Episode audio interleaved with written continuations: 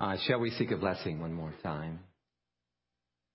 Uh, Heavenly Father, with um, uh, complete transparency, I come to you as a needy, poor sinner with a heart's desire to bless your people. I cannot do it apart from your Holy Spirit's help.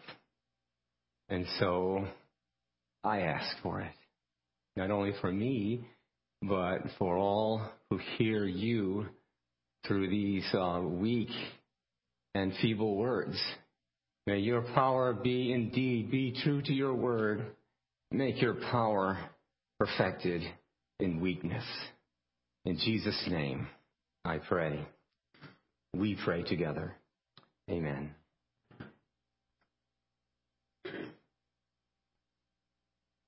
Has anybody ever told you? I think they have. I think someone has told everyone here at least one time in your life that you were good at something and you didn't know it. Uh, they surprised you by saying, uh, uh, hey, you are really good at that. Did you know that? No, no, that's the first time. Wow. I I'd never had that thought. Maybe it's um it's something uh that you do that uh it's relational. Maybe uh you say something very well or maybe it's it's it's it's academic. Maybe you have some academic prowess in a certain area.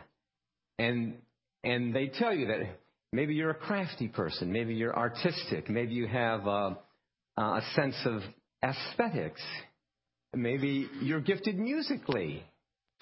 But, but somewhere, sometime, I'm confident, on, unless I'm mistaken, I'm confident that what I'm saying is true for every single person here. Somewhere along the line, it may not have been a grand thing, but you're thinking of something right now. You're thinking of when somebody told you that you swing a hammer pretty well, or that you can really hit that ball, or that you you're fast, or something.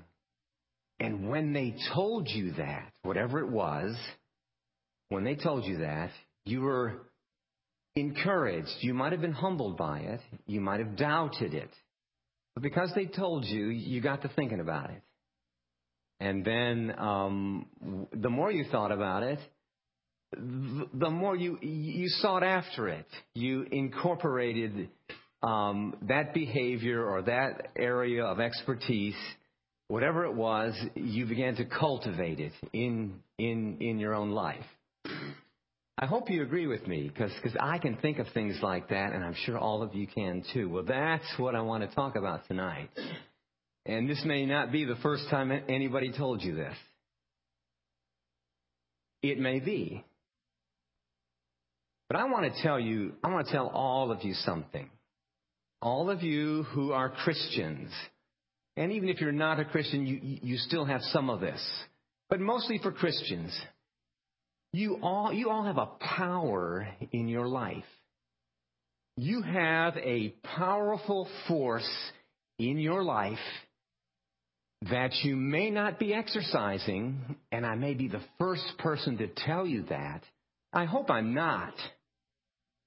But you are able, whether you know it or not, every single Christian in this room is able to be a blessing to somebody else through a certain power, a power that you have. And all of you have it. It's not a special gift. All of you have it. And what I think is that if I tell you what it is, and if I develop it, maybe you'll you, will you will say, "Yeah, you know, I'm, I'm glad he told me that because I'd like to I'd like to do that. I'm encouraged to do something by what Pastor Keith said that I have."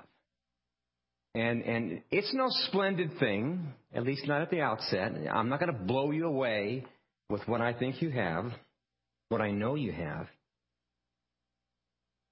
it's something that's in that bucket. that bucket that Pastor Mark's uh, splendid sermon this morning. Uh, I, I, I hope it's unforgettable. One brother told me that I could hear that every Sunday over and over again, and it would be helpful to me. And it was not a young man that told me that. He could be my dad. And I agreed. That's that was that was fine. But but in this bucket, you've got the bucket with these seeds in it too. What am I talking about? Don't be held in great suspense. I am talking about the power that you have to be sympathetic, to show sympathy. And what I want to do, uh, what I want to do tonight in a very practical and even devotional way, I want to define it. I want to illustrate it in the life of Jesus.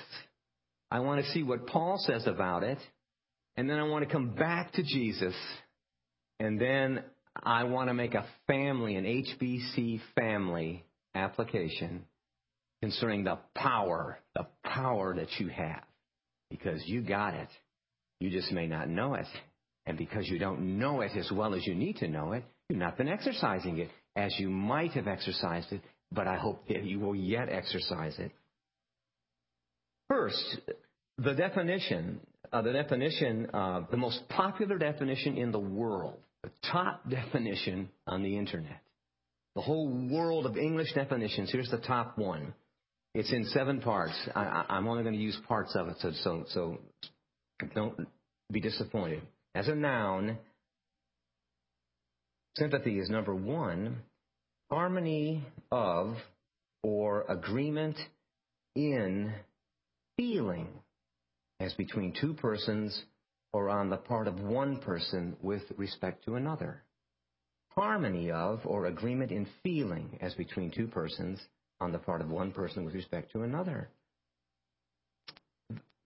Another definition, there are eight parts to this definition. We're only going to use a couple of them. The fact or power of sharing the feelings of another, especially in, in sorrow or trouble. Fellow feeling, compassion or commiseration. That's what sympathy is. I will, I will save the other two for later. If, if you want to notice John chapter 11, we'll immediately go to an illustration of, of sympathy in, in the life of Jesus. And, and it's an unlikely one. It's a mysterious one but it, it is one that's very familiar to you. It is the occasion uh, where Jesus wept. You know the story well enough. Uh, you, you know that a report came to him that he whom Jesus loved was sick.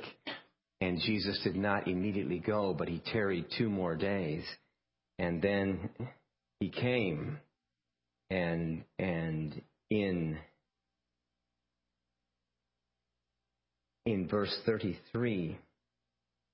Let's start with verse 32. Now, when Mary came to where Jesus was and saw him, she fell at his feet, saying, Lord, if you had been here, my brother would not have died. When Jesus saw her weeping and the Jews who had come with her also weeping, he was deeply moved in his spirit and greatly troubled. And he said, Where have you laid him? And they said to him, Lord, come and see. Jesus wept.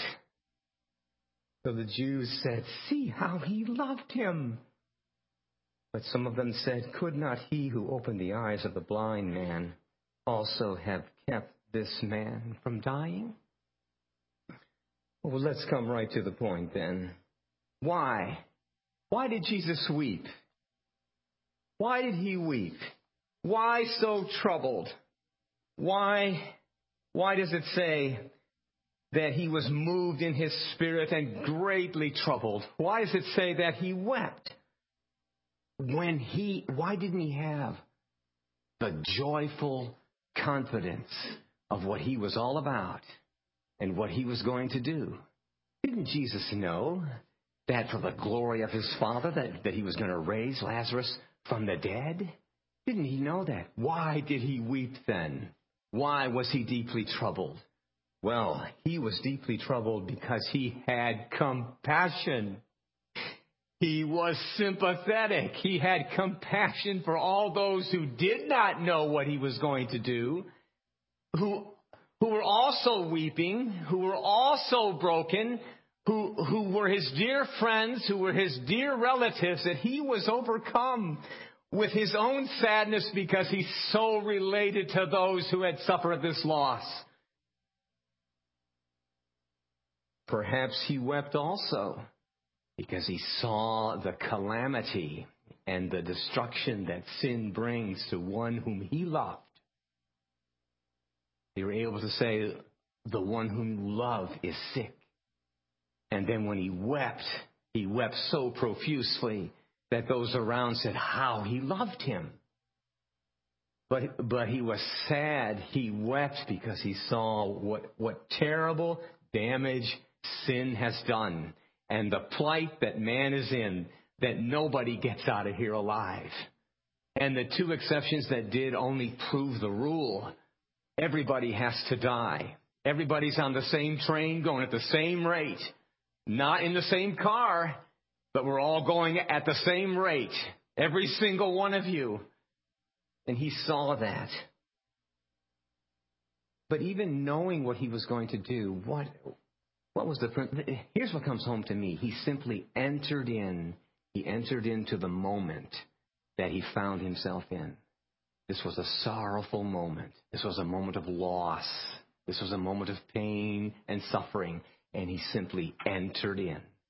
Behold the Savior. Behold your sympathetic Savior. Behold a Savior whose heart can break.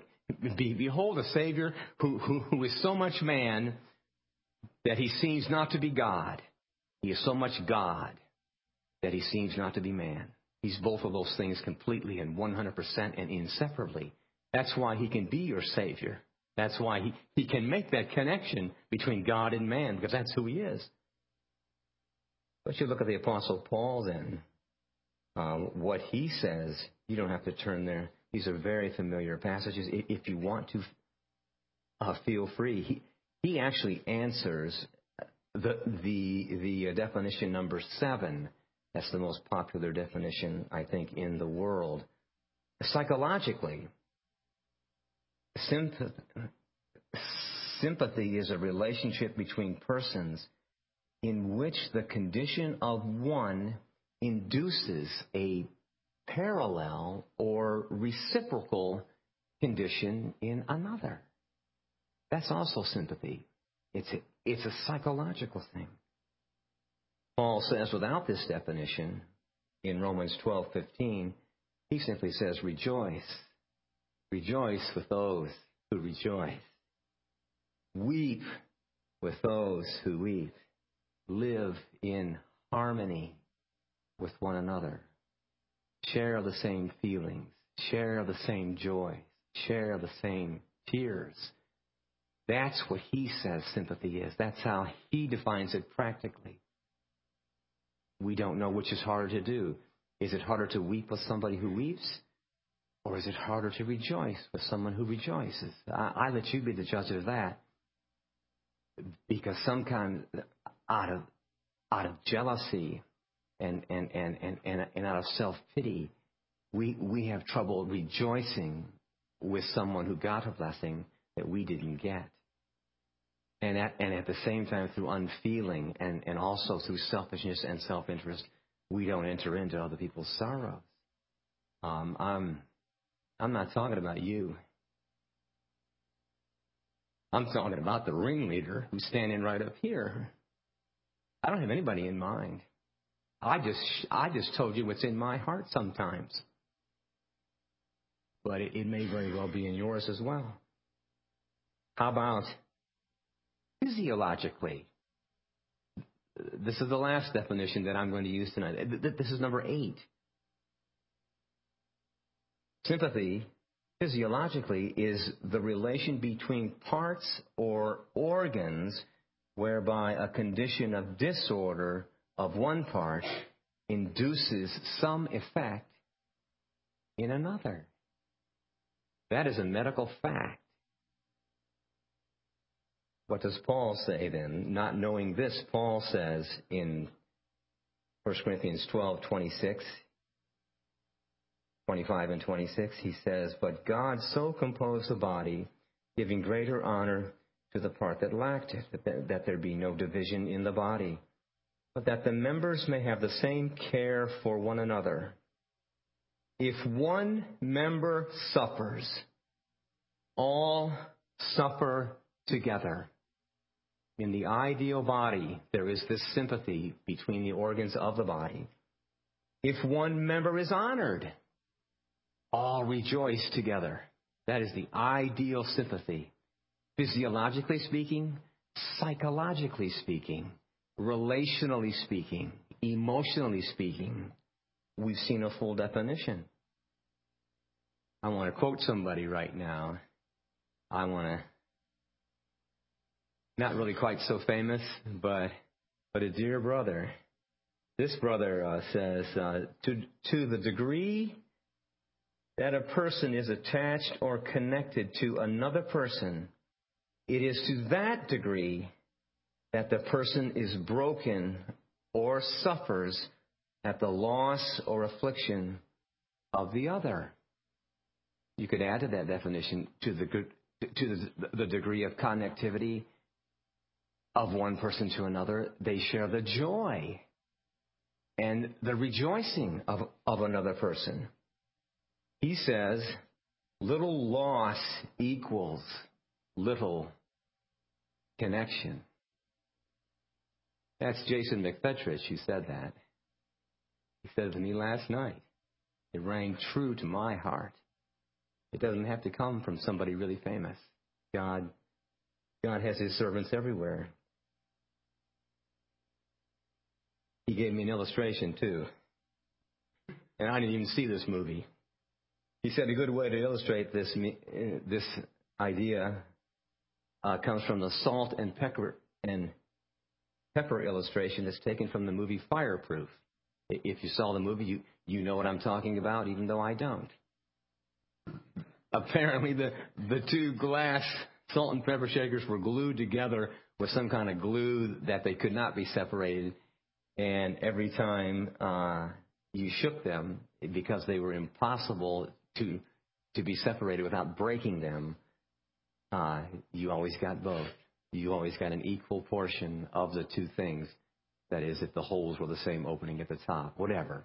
I'm, I'm, too analytical, but the illustration is to show that two things go together. The compassion that you feel for someone, the love that you have for, uh, uh, for someone, the greater pain you will experience when they experience pain.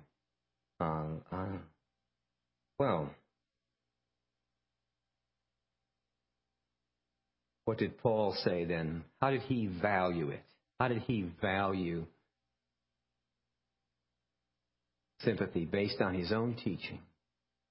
In Acts, in Acts 28 and verse 15, he says, And the brothers there in, in some other place, when they heard about us, when they heard about all the trouble that we were having, all of our persecutions, all, um, of us being in chains, of us having great difficulty.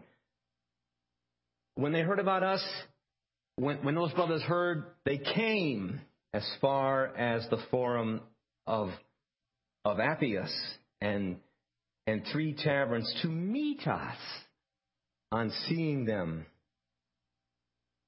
Luke says that Paul thanked God and took courage that was precious to him, that someone would come, that someone would enter in, that someone would care, that someone w- would be so sympathetic that they would come, that they would be present. And, and, and it caused two things in Paul's heart. It caused him to praise God. He thanked God for it. And he took courage. You have this power. I'm going to come back to it. You have this power to do what was done to Paul, to cause somebody to thank God for your entering in, for your coming, for your care, for your sympathy, that will make a person thank God, give them courage. What power you have. You have this power. Praise God for it. What else then? Well, in what else is Paul's testimony in in uh, in Second Corinthians seven, uh, uh, verses six and seven? He says this. But God, but God who comforts the downcast. He's speaking of his own experience. He's speaking what he has observed in, in others. He starts with God. God who comforts the downcast comforted us. How did he do it? He comforted us. God comforted us, he says, by the coming of Titus. Titus came. Titus was powerful in coming. He came and, and, and he gave Paul this testimony.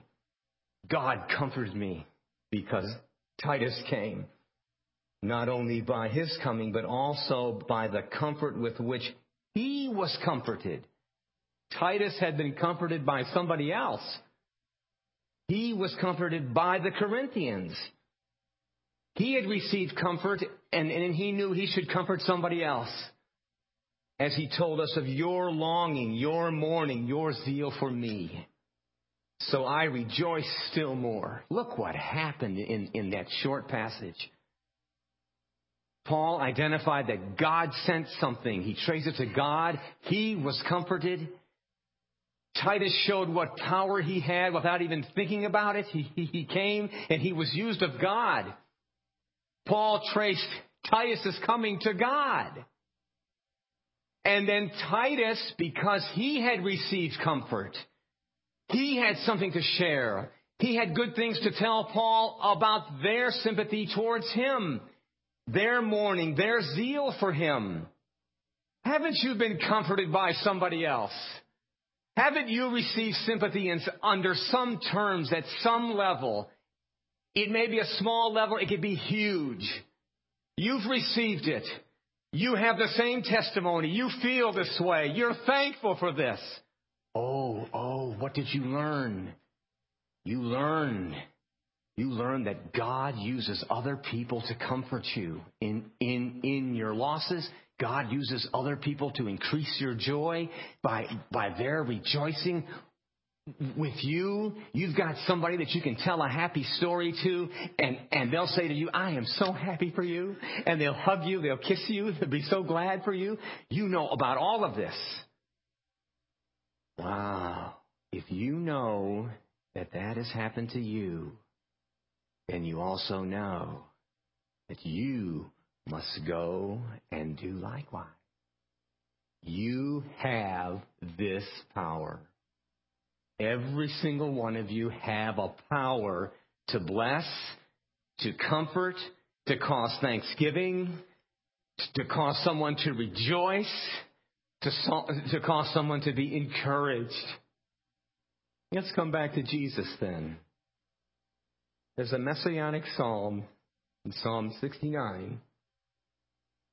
It's about David, but it's about the greater David, unmistakable beginning with verse 19, Psalm 69 says, You know my approach, as he speaks to God, and my shame and my dishonor, my foes are all known to you. Reproaches have broken my heart, so that I am in despair. I looked for pity, but there was none. For comforters, and I found no one. How did Jesus treasure and long for sympathy? He wanted it. He was looking for it. He was hoping for it. Matthew 26, 31 says, Jesus' words, he says, you will all fall away. You will all fall away because of me this night. For it is written, I will strike down the shepherd, and the sheep of the flock will be scattered.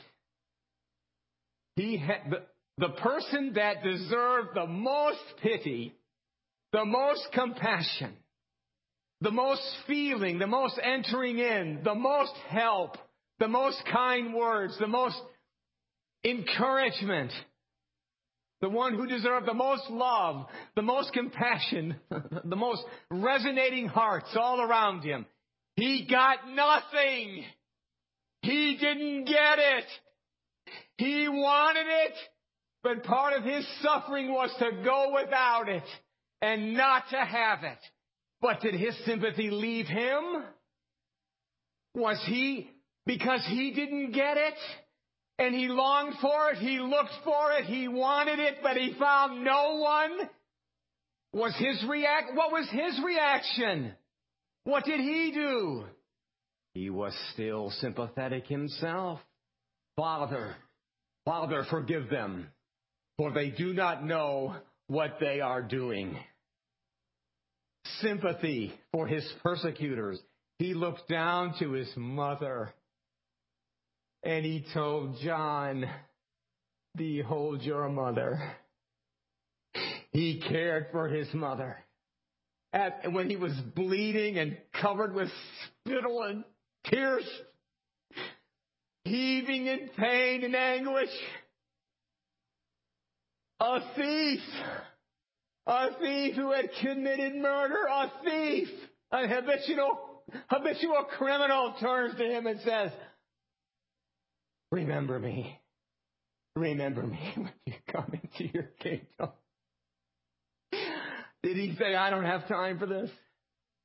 Can't you see I'm bearing the world's sin?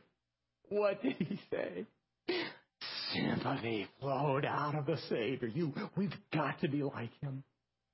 He says, This day you will be with me in paradise. Hallelujah.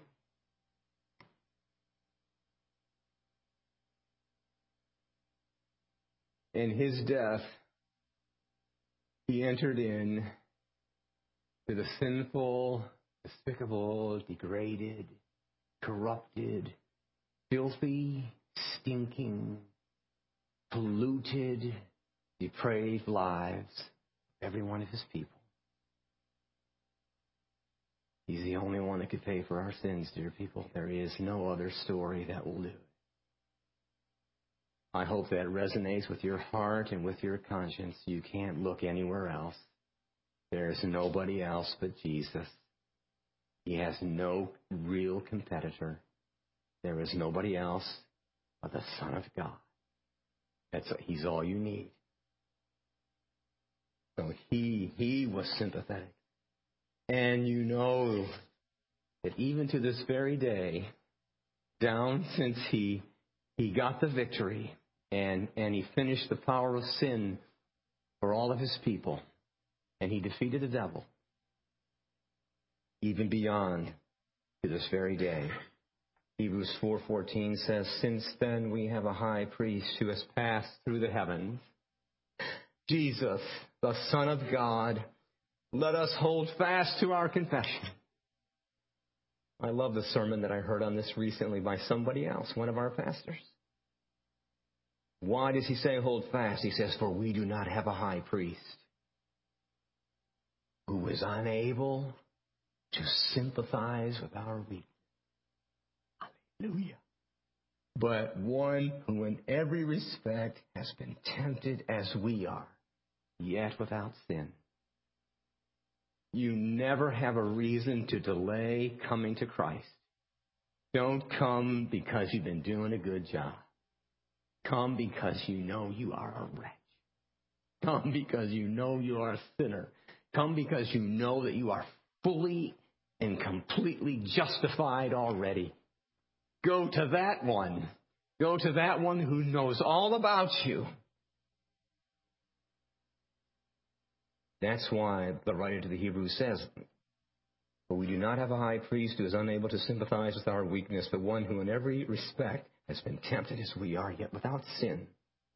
Let us then with confidence draw near to the throne of grace that we may receive mercy and find grace to help in time of need. What do you expect to receive from a sympathetic Savior? Mercy. That's what you'll get. Mercy. You'll get grace to help in time of need. Your greatest time of need is when you're tempted to sin. Go to the throne. Don't go anywhere else. Go to the throne and, and ask for help and receive the mercy. Receive the grace. Well, here's the application then, okay? Here's the application. I have to say, well, now, what for the family? This is our family. And if, if, if, if this message has touched you in, in, in the slightest way, I, I hope these things will resonate with you. We want to become an HBC family which is, is, is more frequently, more consistently, more persistently exercising the power that I told you you have. It comes in at least three categories where you can do this. I don't want to disappoint you. I want, I'm going to say this though, because you have the power. It's a weakness. It's an identifiable weakness at HBC, as strong as our church is and as vital as it is, and, and so many things praiseworthy, all to God, all traceable to God. But this is an area of some noticeable, identifiable weakness. But take courage right away. Take courage. You may not have known that you had this power as you, as you found out tonight. I'm not saying I've done some great job. I'm just reminding you, you have this. You can do this. And, and this weakness can be obliterated very, very quickly. It, it can be. In the life experiences of your family, you must think of your family more than the family that lives in, in your house or, or those who are related to you by blood. Why do people write, Dear HBC family? Why do people say, My dear family, on, on, on, on, on email, on HBC News? Because we are a family. We're a family together. And families need to share things together. I'm not talking about an exhaustive way. I'm not calling on everyone to do exactly the same thing. I'm making every allowance for, for, for, for other things that, that are priorities in your life. But everybody here, everybody here has a measure of power that they've not been using the way they could. And, and I'm the first one to say, that's me. I can do more. I can do better. I have this power. And, and, and I want to exercise it. In the life experiences of Heritage Baptist Church, there are, there's this category. It's the category of events and circumstances and one time special experiences which we can enter into each other's lives and, which, and, and, and we can care about one another. The second category, not in, in, in any particular order, just as they occurred to me, the chronic difficulties of, of some of our family members. Chronic means uh, they are continual. They, they, they probably will not go away. It's hard to get them to go away. It's something that they've had for a long time. It could be sickness. It could be a circumstance. It could be relational. It could be things like that. The third category are the recurring opportunities for participation and in involvement. And what I'm saying, those scheduled things, those events, those meetings, those activities, the spontaneous ones that you hear about, over HBC News or by word of mouth or by Facebook or other social networking. There's that category. I want to tell you something though. You can, you can do it. You can do it. I think one time, um, when I was preaching, you were worried about my shoulder because I had it in, in a sling and we have some visitors. I've got a separated shoulder. I would show it to you, but there's a huge bump here. It's it's a bone. But if if if if if you follow your physical therapist, number one, your physical therapist is the Holy Spirit. All you have to do in in in order to get better is obey him. Obey the Holy Spirit. Number two, all you have to do is plan. Take the time to do it. Number three, all you have to do is deny yourself.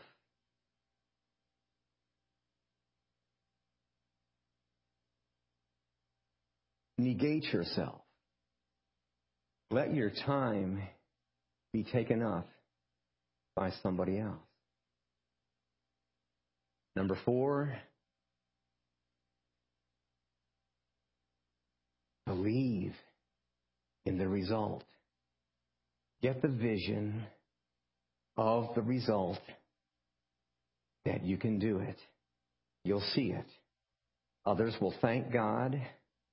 They will be encouraged. They will thank God for you. They will be comforted. You will increase their joy. You'll be doing all these things. This is okay with Nathan Ladd. Don't worry about it. Because this is so analogous to exerting ourselves and regaining the strength. These are going to get bigger and bigger and heavier and heavier. That's what he told me. But can you believe that the guy who, who was afraid to even move his shoulder, you can do this spiritually. I'm not, he's only five pounds, don't, you know, I think a girl can do this, okay? don't, don't be impressed, all right? But I want to stick that in, in, in your mind because most of you know that you wouldn't dream when, when I was walking around like this and all I did was this, you were worried about me. But I can do this. I can do this. I can do this. You, you, you have to do it very slowly, see. Not because you can't do it fast, but it's so analogous to what we need to do. Do it slowly. Get started. Control it as as you do. Don't go like this because you're not doing much. But but that's what you have to do spiritually. And you can do it.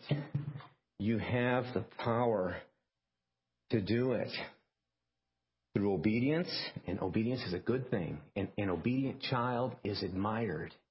An obedient child is praised. That's that's what God that's how God feels about us. But plan on it. Do it intentionally. Purpose to do it. Make a choice. Cooperate with the providence that's coming your way. Deny yourself. Make some sacrifice. As much as I like the therapy, I like doing it with Nathan. I hate doing it all by myself twice a day for the hamstring and all. And there's a whole bunch of, there's a plethora of exercises that I have to do. But I want the result. You want the result. You want to glorify God by exercising the power that you have and you'll get those results. But what are the events, circumstances, and one time special experiences? I'll just give you the list. The showers, the baby showers, and the wedding showers, the funerals, the funeral home, the weddings. There's, there's things that are sorrowful, there are things that are joyful. Use the power that you have to bless others by just showing up, by just coming. And you know that when, when you're in that position, when you've been in that position and somebody comes and you go, wow, Grace, she loves me. He loves me. This is wonderful. Do that. The chronic difficulties of family members.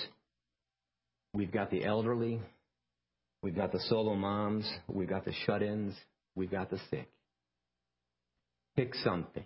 Do something. Use your power You've got power just by your presence, by your going. You've got it. You've got to use it. The recurring opportunities for involvement. I just want to get real practical with, with my family, our family. The prayer meetings, the care groups, HBC News. You get information on HBC News and the address is right there. You want to bless your brother, you want to bless your sister who's asking for prayer, you can click right on their address and you can say, I'm praying for you. Do it with texting, do it with Twitter, do it with Facebook, do it with whatever you got. But you can do it all the time. Once in a while, it happens with some frequency. People click reply when they want to say something to somebody else. And if you click reply, what happens when you do that? It comes back to me. And sometimes I'm a little irritated with it, but at the same time, let me tell you, Derek, at, at the same time, I go, praise God. He's trying to reach out to somebody else. I'm happy to forward that and let him know that I forwarded. He's not the main offender. You're not. Somebody else here knows they are.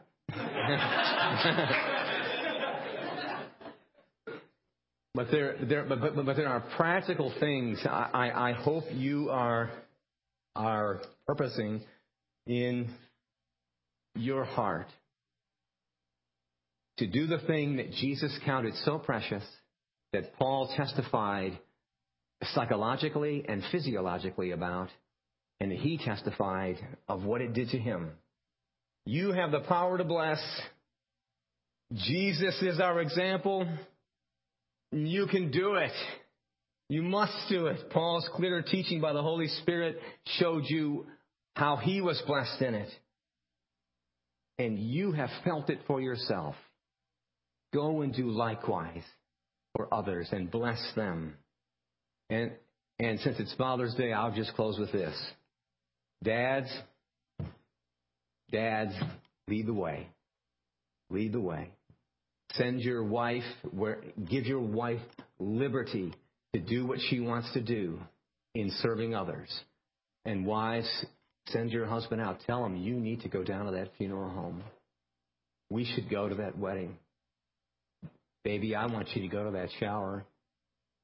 I, I don't stay home from care group.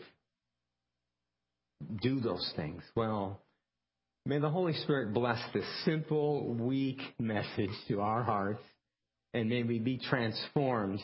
I want to be transformed too. And let's be like Jesus. Let's walk in his steps, who didn't get it, but always wanted to give it. You remember what Pastor Mark said? He said, uh, Jesus was carrying a semi truck on his back He's just asking us to pick up a few duffel bags. Let's pray.